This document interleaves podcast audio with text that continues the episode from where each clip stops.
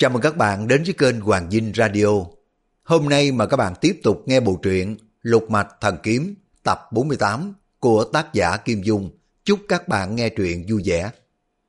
Chương 89 Truyền thủ pháp chống ngăn đại địch. Nhà sư vừa nói vừa chắp tay trước ngực niệm Phật luôn một hồi. Cô bé bán tính bán nghi nói Mi nói như vậy thì có chỗ nghe được. Cô chưa có dứt lời, đột nhiên từ dưới sườn núi, văng vẳng có tiếng gọi nhau, tiếng chân người nhộn nhịp. Hư trúc la quảng. Ôi trời, nguy rồi. Nhà sư hấp tấp, mở cái túi giải ra, bỏ cô bé vào trong túi, đặt trên lưng, co chân chạy lên dốc như là một kẻ phát điên. Nhà sư chạy một lúc, thì cái tiếng la ó mỗi lúc một xa dần. Y quay đầu lại, thấy vết chân của mình in trên tuyết rõ mồn một, bất giác la quảng lên. Ôi trời ơi, nguy to rồi. Cô bé hỏi, việc gì mà nguy? Hư trúc đáp, tiểu tăng đã lưu lại vết chân trên mặt tuyết, dù có chạy xa đến đâu, họ cũng theo dấu vết mà đuổi đến nơi được. Cô bé nói, muốn tránh đường, đừng có để lại vết chân, sao người không dùng thuật phi hành trên ngọn cây? À đáng tiếc, võ công của người kém cỏi quá, có cái thuật kinh công nhỏ mọn mà cũng không biết. Nhà sư kia, ta xem nội lực của người cũng khá, người hãy thử đi coi. Hư Trúc nói, dạ, để tiểu tăng thử coi. Rồi nhà sư băng mình nhảy lên rất cao, cao hơn ngọn cây nhiều. Nhưng mà lúc hạ mình xuống, đáp vào cành cây thì người quy nặng quá. Cành cây gãy răng rắc, cả người lẫn cành đều quăng xuống. Lúc nhà sư lơ lửng quăng xuống, ở cái thế ngã ngửa, mình thì đè lên cái túi. Nhưng nhà sư tâm địa rất nhân từ, sợ mình đè lên tất phải làm cho cô bé bị thương. Trong lúc hoang mang, nhà sư mới dội trần mình cho gieo người sắp xuống. Binh một tiếng, trán của nhà sư đập vào một tảng núi đá, đến nát thịt chảy máu, y la rầm lên. Ôi trời ơi, sao, sao mà đau vậy? Hư Trúc cố gượng lờm cờm đứng lên, tự lấy làm mắc cỡ nói, Thiểu Tăng đúng là ngu dốt quá, không có xong rồi. Cô bé nói, Người thà để cho mình bị thương, không dám đè lên ta, thế mà đối với mộ mộ, biết tỏ lòng cung kính. Mổ mổ, một là muốn lợi dụng ngươi, hai là để thưởng công cho kẻ hậu bối. Mổ mổ, truyền thụ lối phi hành cho ngươi. Nào, ngươi nghe cho rõ đi, lúc mà nhảy tung người lên cao thì phải co hai đầu gối lại, đề tụ chân khí vào quyệt đan điền. Hễ thấy chân khí đưa người lên rồi thì mới thả lỏng con người ra và chỉ bích kính một quyệt đạo ngọc chẩm thôi. Cô bé vừa nói vừa giải thích từng câu một. Đồng thời cô lại dạy cho Hư Trúc chuyển hướng lúc người đang ở trên không, tạt ngang hay là vượt lên cao, phải làm thế nào. Cô bé dạy xong rồi mới nói, bây giờ ngươi hãy theo phương pháp của ta nhảy lên đi. Hư Trúc nói, được, tiểu tăng thử nhảy lên một mình xem sao đã, vì sợ lúc té xuống làm cho tiền bối phải đào đớn. Nhà sư nói xong, toan đặt cái túi trên lưng xuống. Cô bé tức giận quát lên. Mổ mổ đã đem bản lãnh dạy cho ngươi rồi, chẳng lẽ còn sai lầm được sao? Việc chi mà phải thử thách? Nếu lần này ngươi té xuống nữa, mổ mổ lập tức giết chết người luôn. Hư Trúc sợ hãi vô cùng, bất giác nghĩ tới mình đang cõng một cái quan hồn nhập vào sát người, mồ hôi toát ra như tắm. Tóc tai đã dựng đứng cả lên, y toan cầm cái túi quăng ra xa nhưng mà lại không dám. Rồi y mới nghiến răng dẫn pháp theo đúng phép cô bé vừa truyền thụ cho, co hai chân tung mình nhảy lên. Lần này nhà sư thi triển kinh công theo đúng lời cô bé dạy, cho nên lúc nhảy lên, người của y từ từ đưa lên trên không. Dù y đang lơ lửng trên không gian mà chuyển hướng theo ý muốn cũng rất dễ dàng. Nhà sư mừng quá la lên, hay quá, hay quá rồi. Không ngờ vừa mở miệng, chân khí đã tiết ra ngoài, người lại rớt xuống. May mà lần này hạ người xuống thẳng, hai chân đụng mạnh xuống đất. Chỉ thấy hơi đau, không có đến nỗi ngã lăn. Cô bé lớn tiếng mắng. Đồ ngu xuẩn, nếu người muốn mở miệng ra thì trước hết phải điều hòa hô hấp. Bước thứ nhất chưa có xong, đã muốn bước thứ năm thứ sáu rồi. Hư Trúc nói, dạ, tiểu tiểu tăng đúng là ngu ngốc. Nhà sư đề khí nhảy lên một lần nữa, rồi nhẹ nhàng đáp xuống cành cây, chỉ rung không có gãy rời. Hư Trúc trong dạ vui mừng nhưng mà không dám mở miệng. Y mới theo lời cô bé nhảy xa hơn một trượng, đáp xuống cành cây thứ hai, rồi y lại chuyển sang cành cây thứ ba. Cách dẫn khí đã thuận tiện, thấy thân của mình dường như là nhẹ nhõm, sức lực sung túc, càng nhảy càng xa. Sau nhà sư nhảy một cái, vượt qua hai cành cây, rồi mới vượt qua từ cây nọ sang cây kia thoăn thoát. Người của y lơ lửng trên không, chẳng khác gì cử gió mà đi. Nhà sư không khỏi vừa kinh hãi vừa mừng thầm. Trên cái đỉnh núi đầy tuyết phủ này, cành cây dày chi chít, mà nhà sư nhảy truyền từ ngọn này sang ngọn cây kia. Người đi dưới đất, không biết dấu vết đâu mà truy tìm. Chẳng bao lâu, nhà sư vào đến giữa khu rừng sâu thẳm. Cô bé mới nói, được rồi, thôi xuống đi. Bây giờ hư trúc càng đem lòng kính phục cô bé, y đáp ngay, dạ, rồi mới từ từ nhảy xuống, y đỡ cô bé ra ngoài cái túi giải. Cô bé thấy nhà sư lộ vẻ vui mừng không có bút nào tả xiết, thì lại cất tiếng mắng. Gã thầy chùa này chẳng có ra trò gì mới học được có một chút công phu nhỏ mọn đã lấy làm vui mừng tự mãn rồi.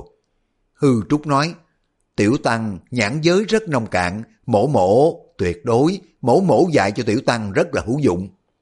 Cô bé nói, mới dạy qua một lượt, ngươi đã hiểu ngay, con mắt mổ mổ xét người, quả không lầm. Nhưng mà nội lực của ngươi không phải là thuộc phái tiêu lâm, vậy võ công của ngươi đã học ai, sao mà ngươi còn nhỏ tuổi mà nội công đã thầm hậu đến thế? Hư Trúc cảm thấy trong lòng chua xót, cặp mắt bất giác đỏ que đáp. Đó là vô nhai tử lão tiên sinh lúc làm chung đem nội lực 70 năm đã truyền vào trong thân thể của Tiểu Tăng. Thật tình Tiểu Tăng không có dám phản bội thiếu lâm để đi theo phái khác. Nhưng mà khi đó vô nhai tử lão tiên sinh chẳng cho nói năng gì cả. Quá giải ngài công lực của Tiểu Tăng đã học ở phái thiếu lâm rồi tiên sinh đem công phu của mình truyền lại cho Tiểu Tăng. Tiểu Tăng chẳng biết đó là phúc hay là quả. Nói tóm lại, ngày sau Tiểu Tăng về chùa Thiếu Lâm, nói tóm lại là, là... Nhà sư nói lắp luôn một hồi, tóm lại chẳng biết nói cái gì nữa. Cô bé ngẩn người không có nói gì, cầm túi vải trên tảng đá, ngồi trầm tư một lúc, nhẹ nhàng cất tiếng hỏi. Người nói thế, thì ra vô nhai tử, quả nhiên đã đem chức trưởng môn phái tiêu giao cho ngươi sao? Hư Trúc nói, À, té ra mổ mổ cũng biết đến ba chữ phái tiêu giao. Y đã từng nghe Tô Tinh Hà nói là nếu không phải là người bản phái, nói đến ba chữ phái tiêu giao, quyết không có để sống ở đời. Bây giờ Y thấy, ở miệng cô bé, nói ra mới dám nói theo. Y vẫn tưởng cô bé này là một vị tiền bối nào, mượn xác hoàng hồn, và cô là ma quỷ, không phải là người. Dù có muốn giết cô này, cũng không biết phải giết ai nữa. Nhà sư đang nghĩ ngợi, thì bỗng nghe cô bé tức giận nói, Sao ta không có biết phái tiêu giao? Có khi ta biết phái tiêu giao trước cả dù nhai tử nữa là khác. Hư Trúc nói Dạ, y nghĩ thầm có lẽ bà này là hồn ma từ mấy trăm năm về trước dĩ nhiên bà ta còn già hơn vô nhai tử lão tiên sinh nhiều. Bỗng thấy cô bé lượm một cành cây khô dạch xuống mặt đất đầy tuyết phủ mà vẽ toàn là đường thẳng Chẳng mấy chốc, cô vẽ thành một cái bàn cờ dây, ngang 19 hàng, dọc 19 hàng. Hư Trúc ngắm ngầm kinh hãi nghĩ thầm. Không chừng cô này bắt mình phải đánh cờ rồi. Nhà sư thấy cô bé vẽ xong cái bàn cờ, lại khuyên tròn trống giữa để làm quân trắng. Những cái khoanh tròn mà có một chấm ở giữa là quân đen.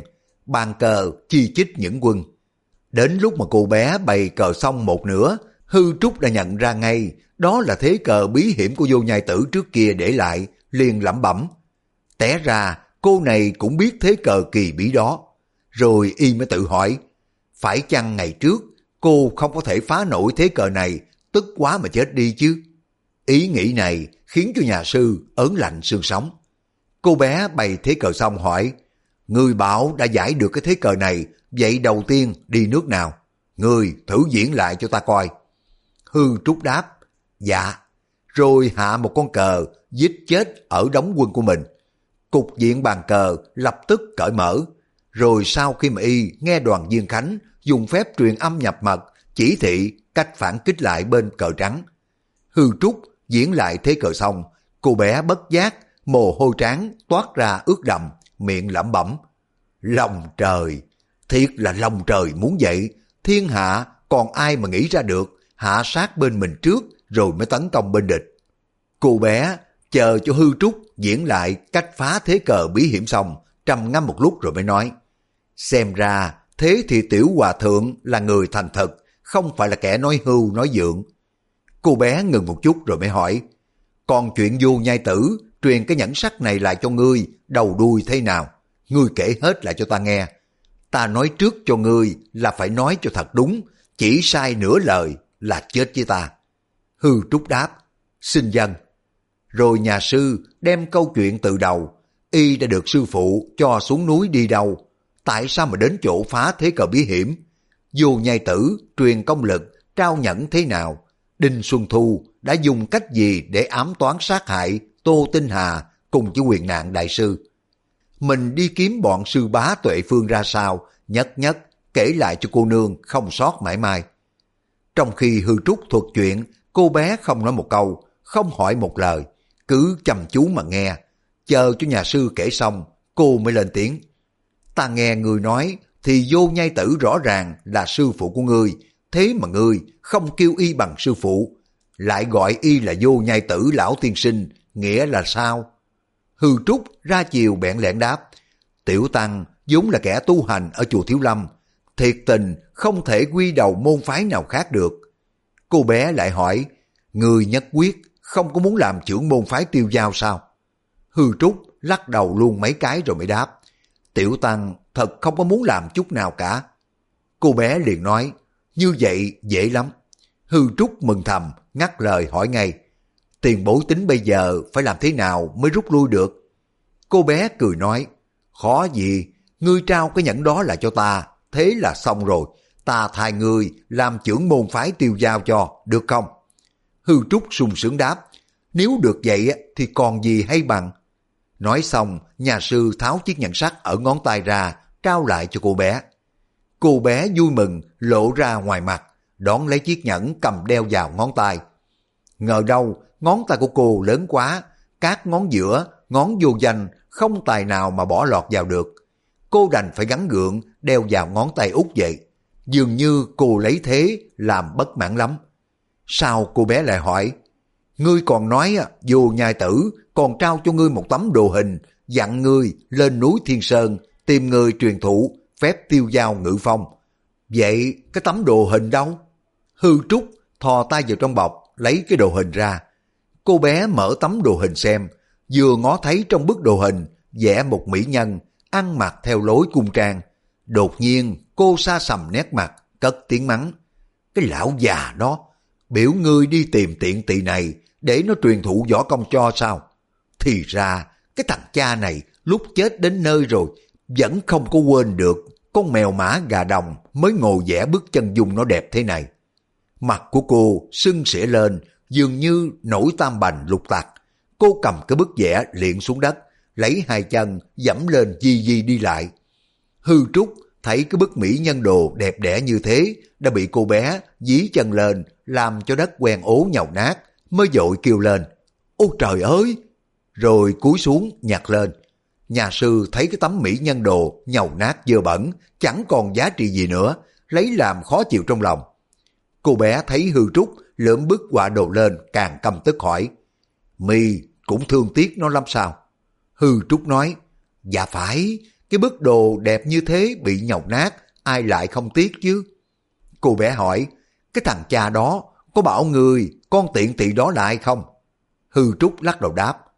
Không, nhà sư lẩm bẩm. Không hiểu sao đối với vô nhai tử lão tiên sinh mà cô này thốt nhiên đổi giọng ra chiều kinh mạng kêu là cái thằng cha này. Hai điều là thằng cha nọ là có nghĩa gì? Cô bé hầm hầm tức giận nói. Cái thằng cha này si mê đến thế là cùng. Đừng nói bây giờ mà ngay mấy chục năm về trước dung mạo con tiện nhân kia cũng không xinh đẹp đến thế này. Cô càng nói càng tức, thò tay ra, toan giật lấy cái bức quả đồ để xé cho nó nát. Hư Trúc dội rút tay về, cất bức quả vào trong bọc. Cô bé, người thấp lũng thủng, không có cướp được mỹ nhân đồ, thở hồng học, cô chửi mắng không tiếc lời. Cái thằng giặc già vô lương tâm, quân mèo mã gà đồng đê tiện. Hư Trúc đứng đó ngẩn người ra, không có hiểu gì lý do gì mà cô bé lót choát lại nổi lôi đình. Y đoán cái quan hồn nhập vào cô bé quen biết gì mỹ nhân trong bức họa. Hai người này hẳn có một mối thù sâu độc, cho nên chỉ trông thấy hình người trên bức vẽ cũng đã hầm hầm tức giận rồi. Cô bé đang tiếp tục thoá mạ bằng những cái lời nguyền rủa cay độc thì trong bụng của hư trúc đột nhiên sôi réo lên. Nguyên nhà sư lật đật suốt đêm qua, cả buổi sáng hôm nay, y đã chạy trốn, không lúc nào mà nghỉ ngơi, chưa có được hạt cơm nào vào ruột, cho nên y đói quá đến sôi bụng. Cô bé hỏi, người đói lắm có phải không? Hư trúc đáp, đúng vậy, trên ngọn núi đầy tuyết này chẳng có thứ gì ăn được. Cô bé nói, sao lại không có? Trên núi này có gà rừng, có hưu nai, lại có cả dê rừng. Ngươi lại đây, ta dạy cho một chút kinh công, chạy rất mau, ở trên đất bằng, đồng thời dạy cách bắt gà đồng cùng hưu nai cày cáo. Hư Trúc không chờ cô bé nói hết câu, vội ngắt lời. Đã là một kẻ tu hành, đâu có thể sát sinh được chứ. Thà rằng tiểu tăng chịu chết đói, quyết không có dám động đến đồ ăn mặn. Cô bé tức mình mắng, gã thầy chùa ngu ngốc xấu xa, chẳng lẽ suốt cả đời chưa có ăn mặn bao giờ sao? Hư Trúc nhớ lại cái hôm vào quán cơm đã bị A Tử đánh lừa ăn một miếng thịt béo và húp nửa bát than gà, nhăn mặt nói. Có, có một lần, Tiểu Tăng đã bị người ta lừa gạt, không biết cho nên ăn phải đồ ăn mặn, nhưng đó là vô tâm không biết, chứ Đức Phật Tổ không có bắt tội, chứ còn bảo Tiểu Tăng chính mình thò tay ra mà sát sinh, nhất quyết không thể nào mà làm được. Cô bé nói, Ngươi bảo ngươi không dám giết gà đồng, giết hưu nai cày cáo.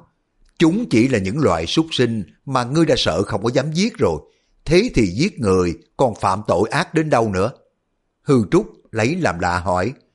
Tiểu Tăng có bao giờ dám giết người đâu?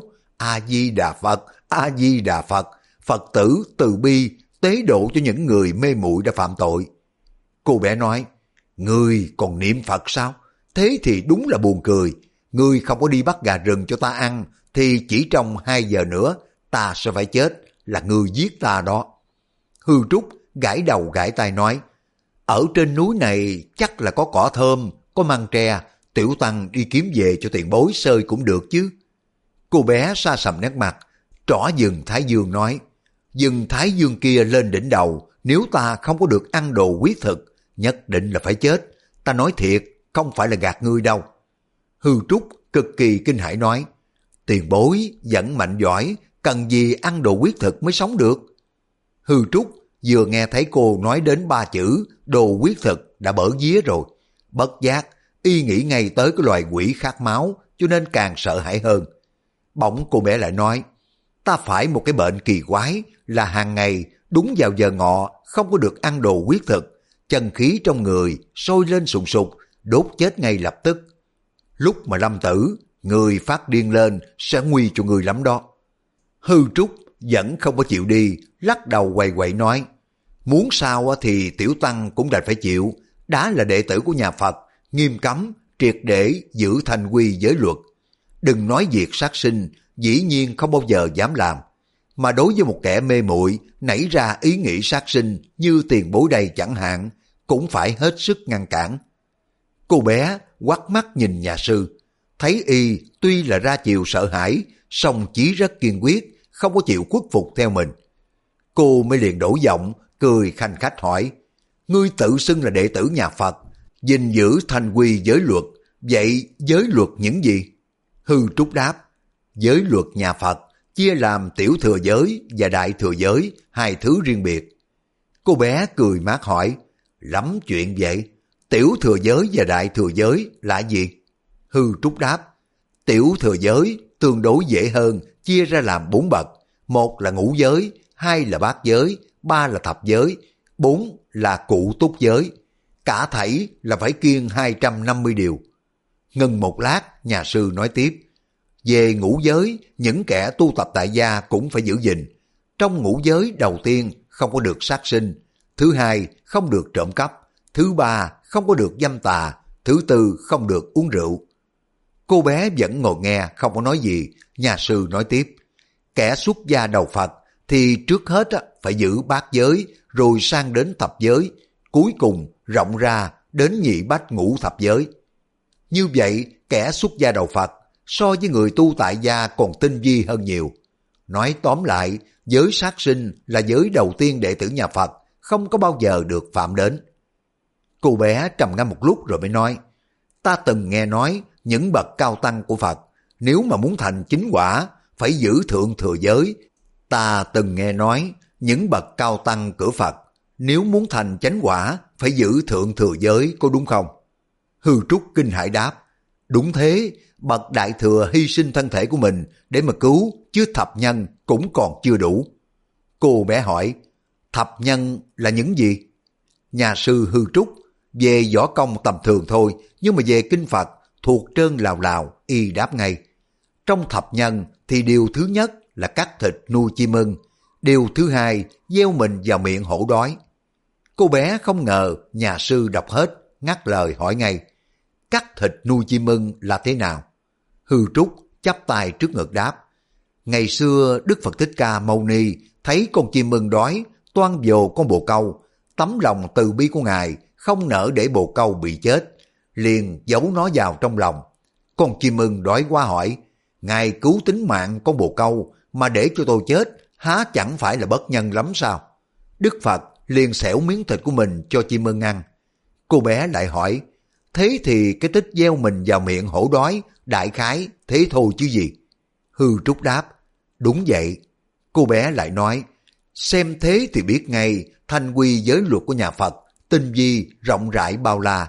Đâu phải là dạng dạng ở mấy chữ không sát sinh mà thôi.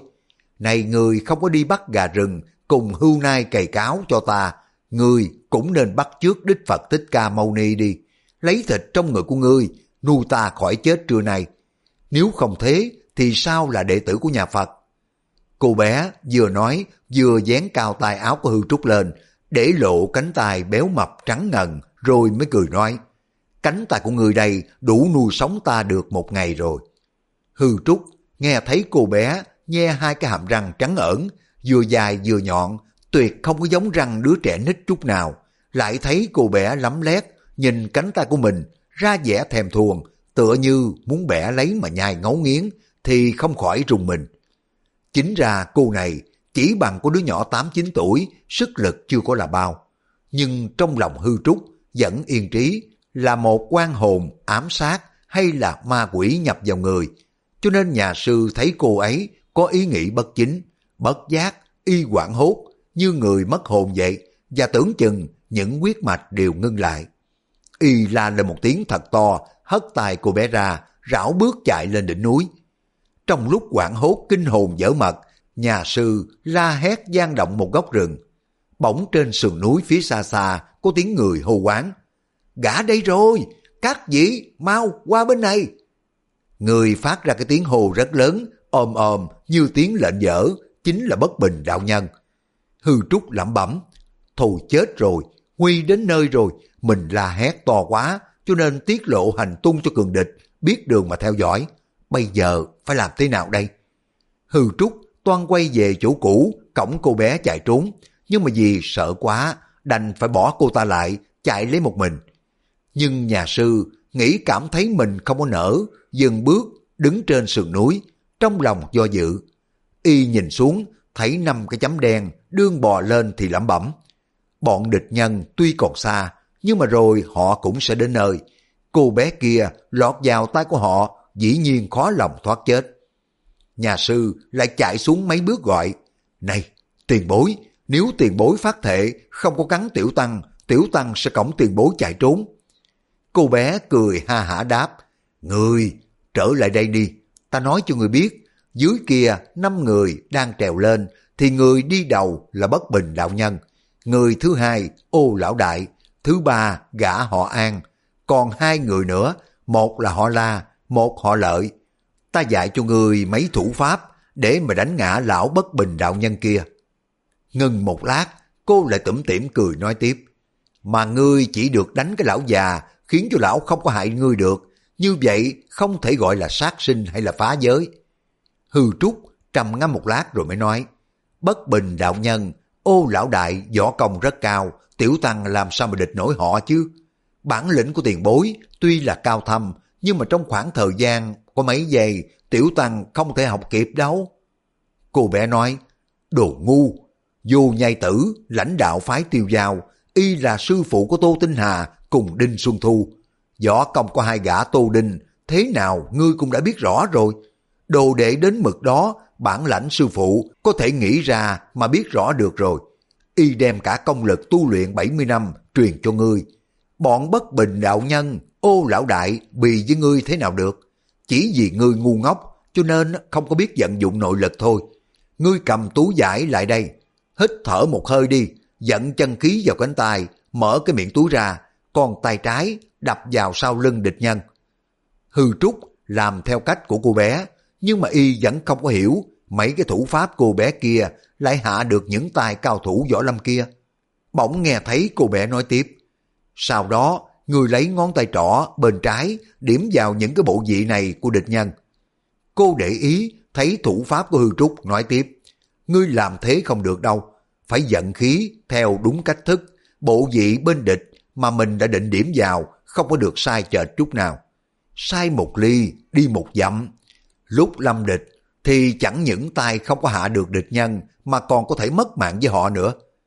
Hư Trúc, theo lời cô bé chỉ dẫn, dụng tâm nhớ thật kỹ, có điều mấy cái thủ pháp đó lại thi triển mau lẹ quá.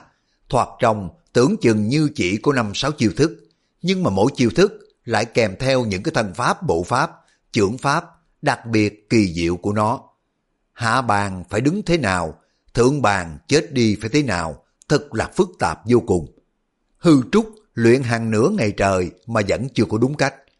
Nhà sư nguyên không phải là người thông minh, nhưng mà trí nhớ rất tốt. Cô bé dạy y cách nào, y nhớ từng câu một, nhưng mà bảo y diễn lại tất cả các chiêu thức, thì không có thể nào cho y khỏi lầm lẫn sai trật. Cô bé liên tiếp dạy đi dạy lại mấy lần, chưa có được như ý, cô tức quá cất tiếng mắng. Cái quân này sao mà ngu dốt đến vậy chứ? Vậy mà vô nhai tử lấy ngươi làm truyền nhân, thật sự y đuôi mắt rồi. Giả tỷ, ngươi là một gã thiếu niên tuấn tú thì còn thương được, song tướng mạo của ngươi xấu xa như ma lem.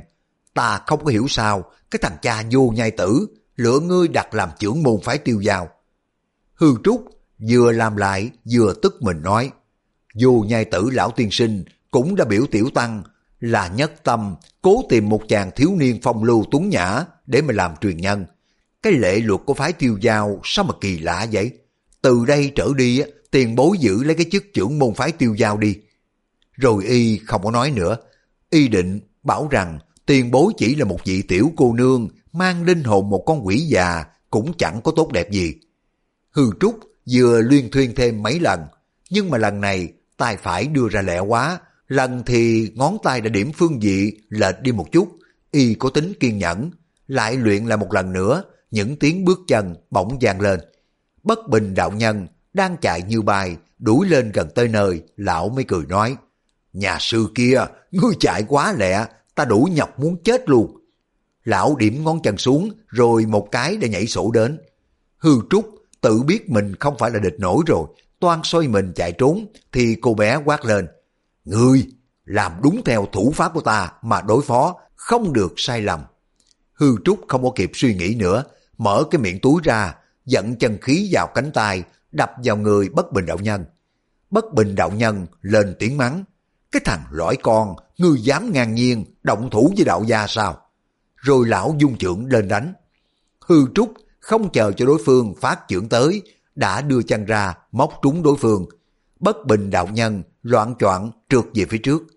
Hư Trúc vừa dòng tay trái, vừa giận chân khí, vỗ sau lưng của bất bình đạo nhân. Lạ thay, bất bình đạo nhân là một tay bản lãnh phi thường, coi tất cả 36 đạo chúa cùng 72 động chúa không có vào đầu mà không chịu nổi một chưởng này của hư trúc. Người của lão lạng đi một cái, chui tọt vào cái miệng túi giải. Hư trúc cả mừng, phóng chỉ điểm vào quyệt ý xá của bất bình đạo nhân. Quyệt ý xá ở sau lưng, hai bên xương sống gần cạnh lá lách. Hư trúc không hiểu cách điểm quyệt, lại trong lúc dỗ vàng cho nên điểm chệch đi một chút, trúng vào quyệt dương võng liền trên quyệt ý xá. Bất bình đạo nhân kêu lên một tiếng thật to, chui được ra ngoài cái túi giải. Lão lại lùi lại mấy bước, ngã lăn xuống sườn núi. Cô bé kêu lên mấy tiếng, đáng tiếc, thật là đáng tiếc. Rồi quay lại mắng hư trúc, người sao mà ngu quá đi, ta biểu ngươi điểm vào quyệt ý xá tứ y, không còn nhúc nhích được nữa, ai bảo ngươi điểm vào quyệt dương võng làm gì? Hư trúc vừa kinh hãi vừa mừng thầm nói, ôi cha, pháp thuật của tiền bối hay quá đi, chỉ pháp đó tuy tiểu tăng điểm lầm cũng đủ làm cho lão phải một phen bở vía rồi, há chẳng có sung sướng sao? Bất bình đạo nhân lăn xuống sườn núi, nhưng mà ô lão đại lại nhảy tới nơi. Hư trúc dương cái miệng túi ra nói, ô lão đại, ngươi thử xem cho biết một chút cũng hay. Ô lão đại thấy bất bình đạo nhân mới đánh có một chiêu đã thất bại, trong lòng nao núng. Lão dơ thanh lục ba hương lộ đao chém xéo vào người của hư trúc bằng chiêu dân nhiễu du sơn. Hư trúc kinh hãi la lên. Ô cha, nguy rồi. Y dùng đao thì tiểu tăng không có thể nào đối phó được rồi. Tiền bối chưa có dạy tiểu tăng phương pháp đối phó với quỷ đầu đao. Bây giờ có dạy cũng không có kịp nữa rồi. Cô bé la lên, Ngươi, lại đây, ôm ta nhảy lên ngọn cây đi. Lúc này, ô lão đại đã chém hư trúc liền ba đao. May mắn, hắn vẫn kinh hãi, không có dám sấn vào gần, ba nhát đao đó chỉ chém hờ bên ngoài. Thế mà hư trúc đã phải ôm đầu chạy như chuột, tình thế rất nguy cấp. Nhà sư nghe tiếng cô bé gọi, trong bụng mừng thầm lẩm bẩm. Nhảy lên ngọn cây để mà trốn tránh là phải lắm, lối này mình đã học được rồi. Nhà sư đang định chạy tới ôm cô bé, thì ô lão đại phóng đào theo, thế đánh liên hoàn, tới tấp nhanh như gió bão. Những tiếng déo déo vang lên, ô lão đại nhằm vào chỗ yếu quyệt của nhà sư chém tới. Hư trúc quảng hốt la lên, thù chết rồi. Nhà sư mới đề khí, giọt lên cây như là người biết bay, rồi mới đáp xuống một cành lớn trên ngọn cây tùng. Cây tùng này cao đến bốn trượng, thế mà hư trúc nhảy giọt một cái, khiến cho ô lão đại kinh hãi vô cùng. Võ công của ô lão đại tuy rất tinh thâm, nhưng khinh công của hắn cũng tầm thường thôi. Cây tùng cao như vậy, hắn không có tài nào nhảy lên được. Giả lại mục đích của hắn là bắt cô bé kia, không phải là hư trúc. Hắn đành đứng dưới chửi động. Nhà sư chết tiệt kia, ngươi có bản lãnh thì cứ ngồi trên thân cây đó vĩnh viễn, đừng có hòng mà xuống nữa. Ô lão đại nói xong, chạy lại chỗ cô bé. Hắn thò tay ra, nắm được sau gái của cô. Hắn muốn bắt cô bé để cho cả bấy nhiêu người trong bọn, mỗi người chém một đao, lấy quyết cô ăn thề, khiến cho ai đó muốn sinh lòng phản phúc cũng không có được nữa. Hư Trúc thấy cô bé đã bị bắt, trong lòng nóng nại nghĩ thầm. Mụ đã bảo mình ôm mụ nhảy lên cây, mình lại nhảy trước. khinh công lúc nãy, chính mình được mụ truyền thụ, bây giờ mình bỏ mặt mụ, hả chẳng phải là phường dông ân bội nghĩa sao? Nghĩ vậy, nhà sư từ ngọn cây nhảy xuống, y mới cầm trong tay chiếc túi giải, lúc mà nhảy xuống, dương cái miệng túi giải ra sẵn, muốn chụp lấy cô bé để mà cứu cô thoát nạn. Nhưng mà y chụp thế nào lại trúng đầu cô lão đại. Hư trúc mừng quá, giơ ngón tay trái điểm xuống lưng của lão. Chiêu này cũng không có đúng như chỉ pháp của cô bé truyền dạy. Nhà sư điểm chợt xuống dưới quyệt y xá chừng một tấc, lại trúng quyệt dị thương. Ô lão đại thấy trên đỉnh đầu có một luồng gió chụp xuống, mặt mũi tối sầm. Mắt đã không còn nhìn thấy gì. Hắn kinh hãi quá mới giờ đào lên chém bừa về phía trước. Nhưng mà đao lại chém vào cái chỗ không.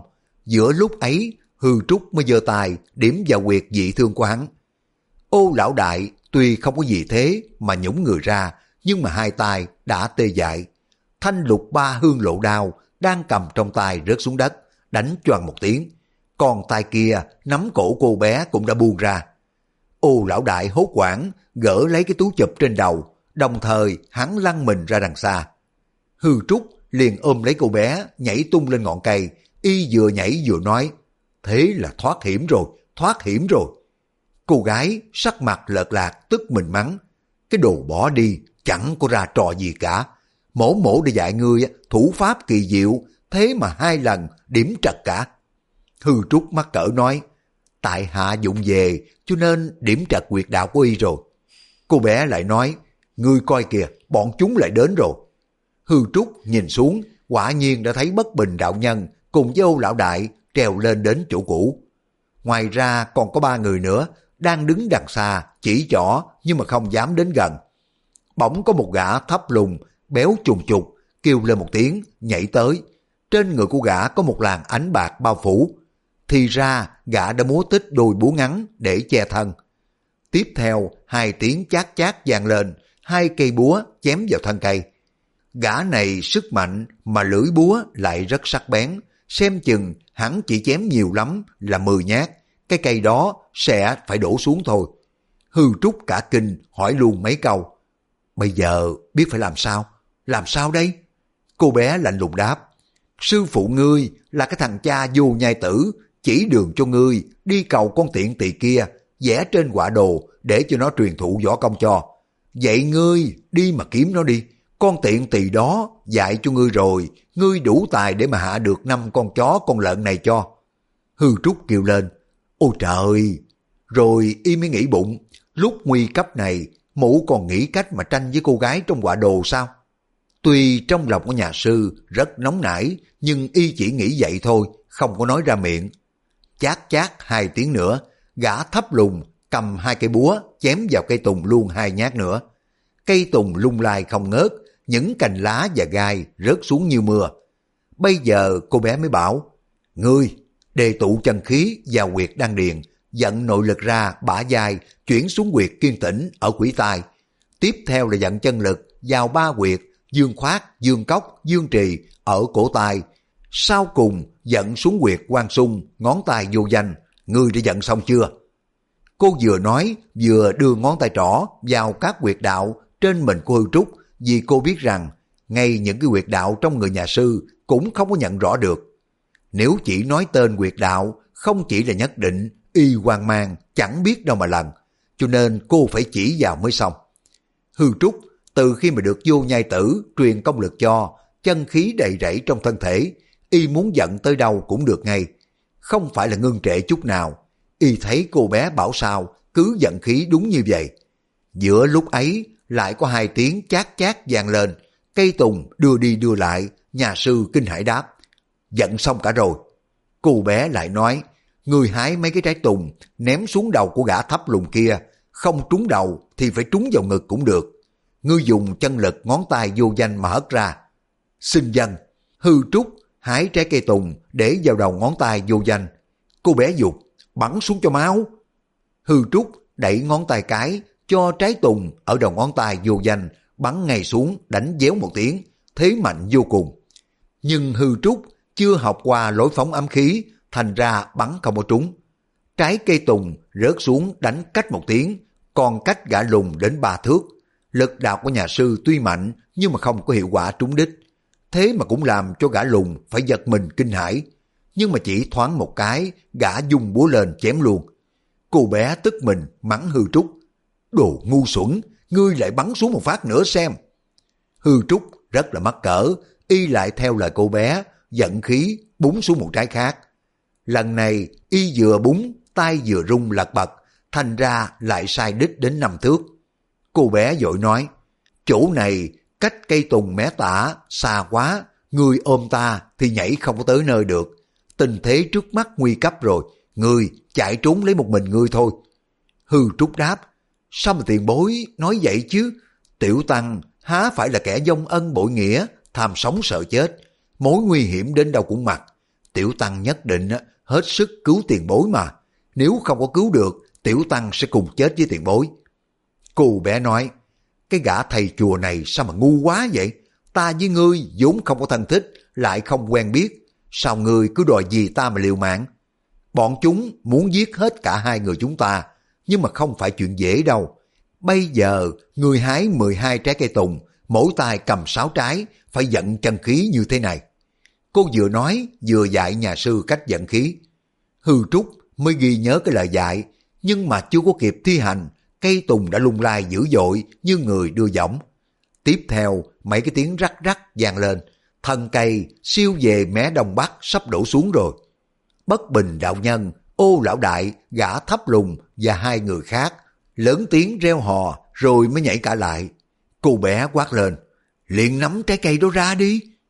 Lúc này, trong lòng bàn tay của hư trúc, chân khí đang chạy như là muốn thoát ra ngoài. Nhà sư giơ hai tay lên, 12 trái cây tùng giọt ra bật lên một tiếng lát chát. Bốn người bên địch đã bị ngã lăn, gã thấp lùng không có trúng phải trái cây tùng cũng la lên. Ôi cùng mẹ ơi! Gã quăng đôi búa rồi mới chạy xuống núi. Trong năm người, võ công của gã thấp lùng kém hơn hết. Lúc mà hư trúc luyện 12 trái cây tùng ra, mau lẹ quá cho nên không ai có thể tránh kịp. Gã thấp lùng sở dĩ không có bị trúng là vì người của gã quá thấp, trái tùng bay qua đầu, không phải là gã né tránh. Trên mặt đất đầy tuyết phủ có loan lỗ vết đỏ tươi, đó là máu trong mình của bốn người kia chảy ra. Hư Trúc liền những trái tùng ra rồi, sợ cô bé bị ngã, liền ôm chặt lấy lưng của cô, nhẹ nhàng nhảy xuống đất. Đột nhiên, y trông thấy bốn người kia đã bị thương nặng như vậy, thì không khỏi ngẩn người ra.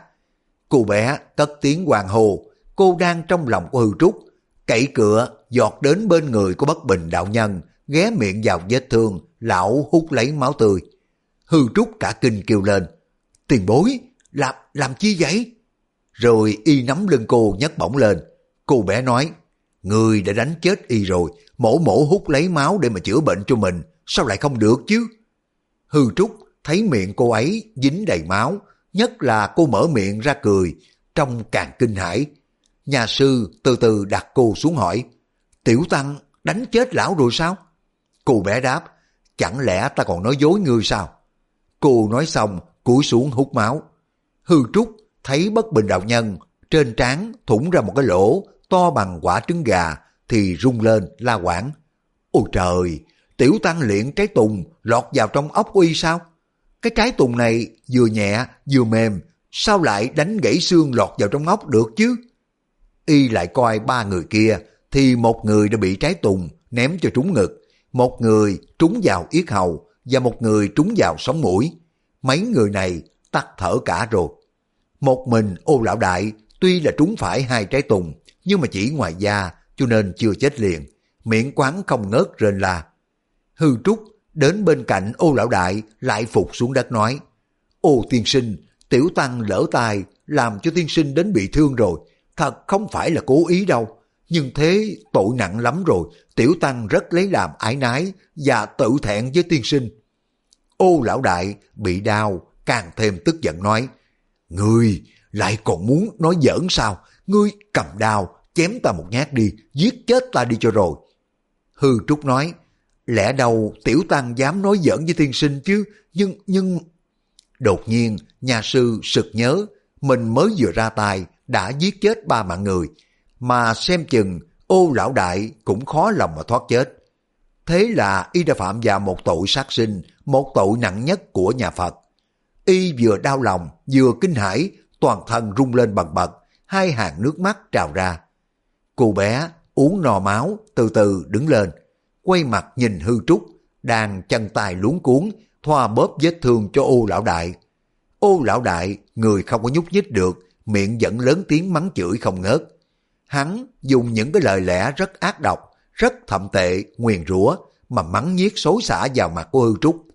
Hư Trúc tuyệt đối không có cáo giận, chỉ ăn năn xin lỗi thôi.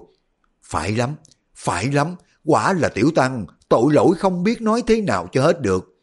Có điều tiên sinh mắng nhiếc đến cha mẹ của tiểu tăng, nhưng mà tiểu tăng chỉ là một kẻ côi cút thôi, không biết cha mẹ mình là ai. Thì tiên sinh mắng nhiếc cũng bằng như vô ích. Ồ tiên sinh, chỗ da bụng của tiên sinh chắc là đau lắm, dĩ nhiên tiên sinh phải nổi nóng rồi. Tiểu Tăng không hề dám trách tiên sinh cái điều đó.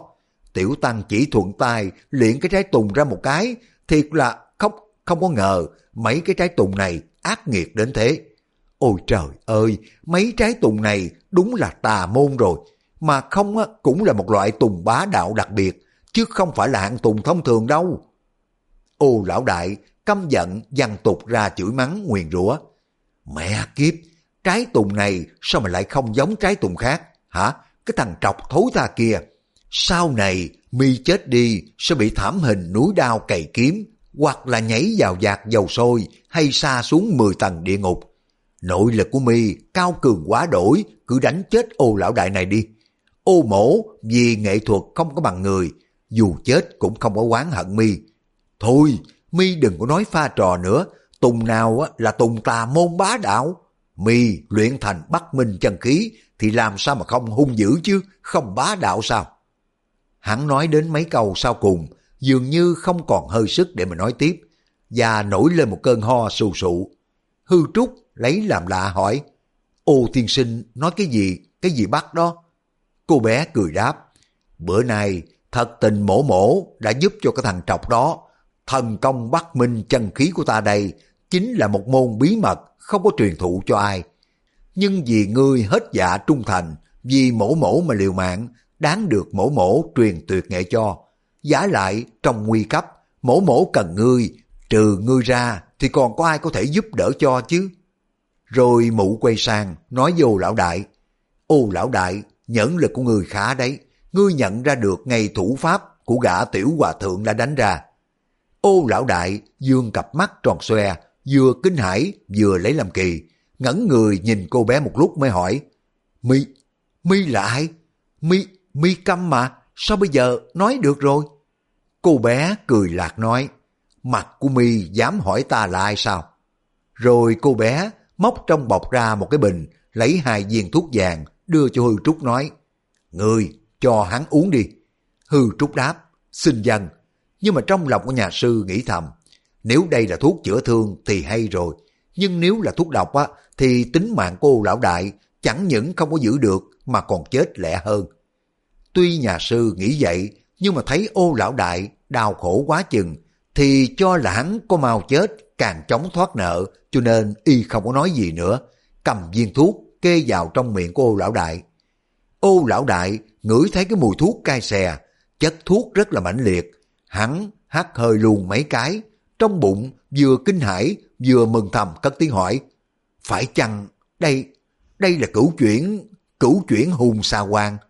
Cô bé gật đầu đáp, phải rồi, quả nhiên, ngươi biết nhiều hiểu rộng, đáng mặt là đàn anh, 36 động, 72 đảo. Ô lão đại dịu giọng hỏi, sao mà ngươi lại muốn cứu mạng của ta? Nhưng mà hắn sợ bỏ lỡ mất cơ hội rất tốt trước mắt, cho nên không có cho cô bé trả lời. Há miệng ra, đớp luôn hai cái viên thuốc nuốt vào trong bụng. Cô bé đáp, một là ta cảm ơn ngươi đã diện thủ cho ta, hai là về sau còn có chỗ dùng ngươi. Ô lão đại càng không có hiểu hỏi, ta có ơn đức giúp đỡ ngươi bao giờ chứ? Ô mổ lúc nào cũng chỉ là hoài bảo tấm lòng trừ diệt ngươi mà thôi. Mỗi khi mà nghĩ đến ngươi, ta chẳng quyên tâm chút nào. Cô bé cười nói, ta khen mi là một kẻ quan minh lỗi lạc, lập chí thế nào nói rõ như vậy, không thèm úp mở. Coi như thế mới khỏi uổng là một tai hảo hán.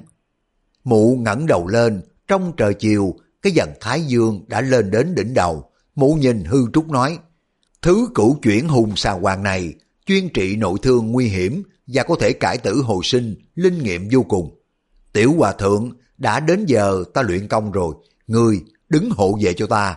Nếu có người quấy rầy, bất luận là ai, ngươi lập tức thi triển môn, bắt minh chân khí, ta vừa truyền cho ngươi. Lấy một cục đất hay là một viên đá bắn ra là xong. Hư Trúc lắc đầu đáp, nếu nếu đánh chết người thì sao? Tiểu Tăng không có dám làm đâu. Cô bé chạy ra sườn đồi nhìn xuống mới nói, bây giờ không có ai lên hết, ngươi không làm thì thôi. Cô nói xong, ngồi xếp bằng, ngón tay trỏ bên phải chỉ lên trời, ngón tay trỏ bên trái chỉ xuống đất. Miệng của mụ khạc một tiếng, lỗ mũi phun ra hai cái dây khói trắng lợt. Ô lão đại cả kinh la lên. Ô chà, đây là công phu thiền thương địa hạ, duy ngã độc tôn. Hư Trúc nói, ô tiên sinh, tiên sinh uống thuốc rồi, thương thế có bớt không vậy? Ô lão đại căm giận lớn tiếng mắng, cái thằng trọc thối tha kia, thương thế của ta bớt hay là không, có liên quan gì đến mi? Ta không cần gã yêu tăng nói dài dòng nữa. Tuy ngoài miệng mắng như vậy, nhưng mà cảm thấy nội thương trong bụng, bớt đau thì lẩm bẩm. Cửu chuyển hùng xà hoàng là một thứ linh dược trị thương hiệu nghiệm như thần, của cung linh thú trên ngọn phiêu diệu núi Thiên Sơn. Cái thứ hoàng này có công hiệu cải tử hồi sinh, như vậy cái mạng của mình có thể giảng hồi được đây. Nhưng hắn thấy cô bé đang luyện công phu kia trong lòng trầm mối nghi ngờ. Nguyên là cái môn thiên thượng địa hạ, duy ngã độc tôn, hắn đã từng nghe người ta nói tới là một môn cao hơn hết, tất cả của cung linh thú. Nếu ai không có mấy chục năm nội công làm căn bản, tài nào mà tu luyện được. Cô bé này tuy là người của cung linh thú, nhưng là một đứa trẻ nít, sao có nội công đến mức thượng thừa như vậy chứ? Ô lão đại tự hỏi, hay là mình nhận xét lầm, công phu cô bé đang luyện không phải là thiên thượng địa hạ duy ngã độc tôn. Bỗng có một làn bạch khí trong mũi cô bé bốc ra, bao phủ lấy đầu của cô quanh quẩn mãi, không có tan, và mỗi lúc một dày đặc thêm, thành ra một đám sương mù trắng che kín cả mặt của cô không trông rõ nữa. Lát lâu sau, thấy những cái lớp xương trong toàn thân của cô kêu răng rắc như bắp rang. Hư Trúc cùng với ô lão đại ngẩn người ra đưa mắt nhìn nhau, chẳng hiểu ra sao. Tuy ô lão đại được nghe đồn về công phu thiên thượng địa hạ, duy ngã độc tôn, nhưng mà cũng chẳng hiểu cứu cánh thế nào. Tiếng răng rắc trong khớp xương cô bé mỗi một lúc thưa dần và cái làn mù trắng cũng đã nhạt dần đi. Sau chỉ còn lại có một luồng bạch khí, cô lại hít vào trong mũi. Hít hết cái luồng bạch khí, cô hé mở bừng mắt ra, từ từ đứng dậy. Hư Trúc cùng vô lão đại, hai người đồng thời dụi mắt, tưởng chừng như là mắt mình đã bị mờ đi, trông không có rõ. Vì hai người thấy cô bé sau khi mà luyện công xong, nét mặt cô ra chiều khác lạ, nhưng mà không nói ra được chỗ khác lạ đó thế nào. Cô bé nheo mắt nhìn ô lão đại rồi mới nói, Người quả nhiên kiến thức quyền bác, cả đến môn thiên thừa địa hạ, duy ngã độc tôn của ta mà người cũng biết. Ô lão đại lại hỏi, cô, cô thật tình là ai? Cô bé đáp, mặt của người cũng rất lớn đó. Cô bé chỉ nói vậy, không có trả lời ô lão đại, cô quay sang bảo hư trúc. Tay trái của người ẩm ta, còn tay phải nắm lấy lưng của ô lão đại. Ngươi vận dụng nội lực của Bắc Minh chân khí, ta vừa dạy cho ngươi, nhảy lên ngọn cây, rồi cứ thế tung mình nhảy lên đỉnh núi. Bữa nay còn có thể nhảy cao được 300 trượng đó. Hư Trúc nói, Tiểu Tăng e rằng chưa có đủ công lực để làm vậy đâu. Tuy miệng nói thế, nhưng mà nhà sư vẫn làm theo lời cô gái. Tay trái ẩm cô bé, tay phải sách lưng cô lão đại. Nhà sư hết sức cố gắng, không sao nhảy lên ngọn cây được. Cô bé tức giận hỏi, sao mà ngươi không giận khí? Hư Trúc ngượng nghịu, gượng cười đáp, dạ dạ, tiểu tăng trong lúc hoang mang đã quên mất rồi. Rồi nhà sư mới dẫn chân khí, theo lối cô bé truyền thụ, thì lạ thay, người cô lão đại lập tức chỉ còn nhẹ bằng một mớ bông mà cô gái tựa hồ như không có gì. Hư Trúc vừa nhảy tung lên đã tới ngọn cây. Nhà sư tiếp tục theo cách thức cô bé truyền thụ, khoa chân, bước từ cây nọ sang cây kia, cách nhau đến ngoài một trượng, cũng tựa hồ như đi trên đất bằng, chẳng có khó khăn gì. Hư Trúc đang lướt trên ngọn cây một cách lẹ làng, nhưng y thấy mình đi được như vậy, trong lòng không khỏi thầm kinh hãi. Sự kinh hãi làm cho chân khí quay về quyệt đan điền, chân bước thành nặng trịch, rồi lập tức té xuống. Nhưng tay của nhà sư vẫn ẩm cô bé, nắm lưng của ô lão đại, không chịu buông ra. Chân vừa chấm đất, nhà sư lập tức lại nhảy lên. Vì sợ cô bé trách mắng, y không có nói gì, băng băng chạy lên núi. Ban đầu, hư trúc đề khí chưa có được linh động, có lúc chân bước chậm trễ. Nhưng mà về sau, chân khí trong người của y chuyển giận rần rần một cách rất lẹ làng. Khác nào là hơi thở bình thường, trong bụng rất khoan khoái. Nhà sư không có còn nghĩ ngợi gì nữa, tự nhiên chân khí lưu thông, càng mau, y chạy càng lẹ, treo lên núi, nhanh như là chạy xuống dốc, khó bề dừng lại. Cô bé nói, Ngươi mới luyện môn bắt minh chân khí, không có nên sử dụng thái quá. Nếu muốn bảo trọng tính mệnh, dừng bước lại đi. Hư Trúc nói, dần. nhà sư đi thêm mấy trượng nữa, đoạn từ trên cây nhảy xuống. Ô lão đại vừa kinh hãi vừa khen ngợi, quay lại nói với cô bé, môn bắt minh chân khí này, bữa nay cô mới dạy cho y, mà đã ghê gớm đến thế rồi. Võ công ở cùng linh thú núi phiêu diễu, quả nhiên sâu như là biển cả. Cô còn là một đứa trẻ nít, võ công đã cao đến như vậy thì ghê thật. Cô bé chạy đến một gốc cây lớn, bốn mặt cây cối, dày chi chít cười nói. Bọn chuột nhắc các ngươi trong ba ngày nữa chưa chắc đã tìm đến đây được. Ô lão đại buồn rầu nói, bọn chúng ta dĩ nhiên sẽ bị thua xiển niễn rồi. Gã tiểu hòa thượng này đã được truyền thụ bắt minh chân khí, đem toàn bộ lực ra, hộ vệ cho ngươi, thì dù là cả bọn ta có tìm thấy ngươi, cũng không có làm gì được. Cô bé cười lạc không nói gì, cô mới tựa lưng vào cành cây, nhắm mắt ngủ. Hư trúc, sau một cuộc bôn ba, trong bụng thấy đã đói rồi. Nhà sư hết nhìn cô bé, nhìn ra ô lão đại nói, Tiểu Tăng muốn đi tìm một chút gì đó, ăn cho đỡ đói, nhưng mà chỉ sợ tiên sinh còn đem lòng đen tối, gia hại cô bé này, cho nên Tiểu Tăng chẳng yên lòng chút nào. Chi bằng Tiểu Tăng đem cả tiên sinh đi là yên. Hư Trúc nói xong, nắm lấy lưng cô lão đại, toàn đi, cô bé trừng mắt, nhìn nhà sư nói, Ngươi, sao mà ngu quá vậy? Ta đã dạy ngươi cách điểm quyệt, chẳng lẽ bây giờ hắn nằm thẳng cẳng, không có nhúc nhích, ngươi cũng điểm không trúng sao? Hư Trúc đáp, À, tiểu tăng dụng dại quá, sợ điểm không có trúng, y vẫn còn cử động được. Cô bé nói, tính mệnh y, ta đã cầm sinh tử phù trong tay, khi nào mà hắn dám vọng động nữa? Ô lão đại vừa nghe cô bé nói ba chữ sinh tử phù thì thất thanh la quảng lên. Ngươi, ngươi, ngươi.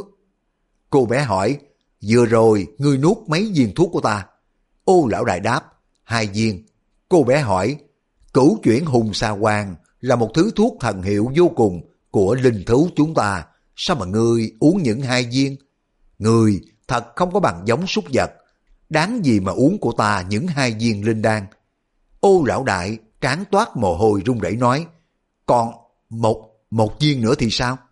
Cô bé không có đáp lại hỏi, quyệt thiên trì của ngươi ra sao?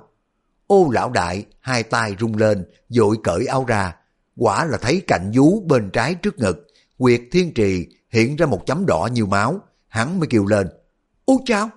Rồi suýt ngất đi, hồi lâu sau, hắn ấp úng. Ngươi, ngươi là ai? Sao mà ngươi lại biết chỗ sinh tử của ta? Phải chăng ngươi cho ta uống đoạn cân hũ cốt hoàng? Cô bé cười tủm tỉm rồi mới đáp.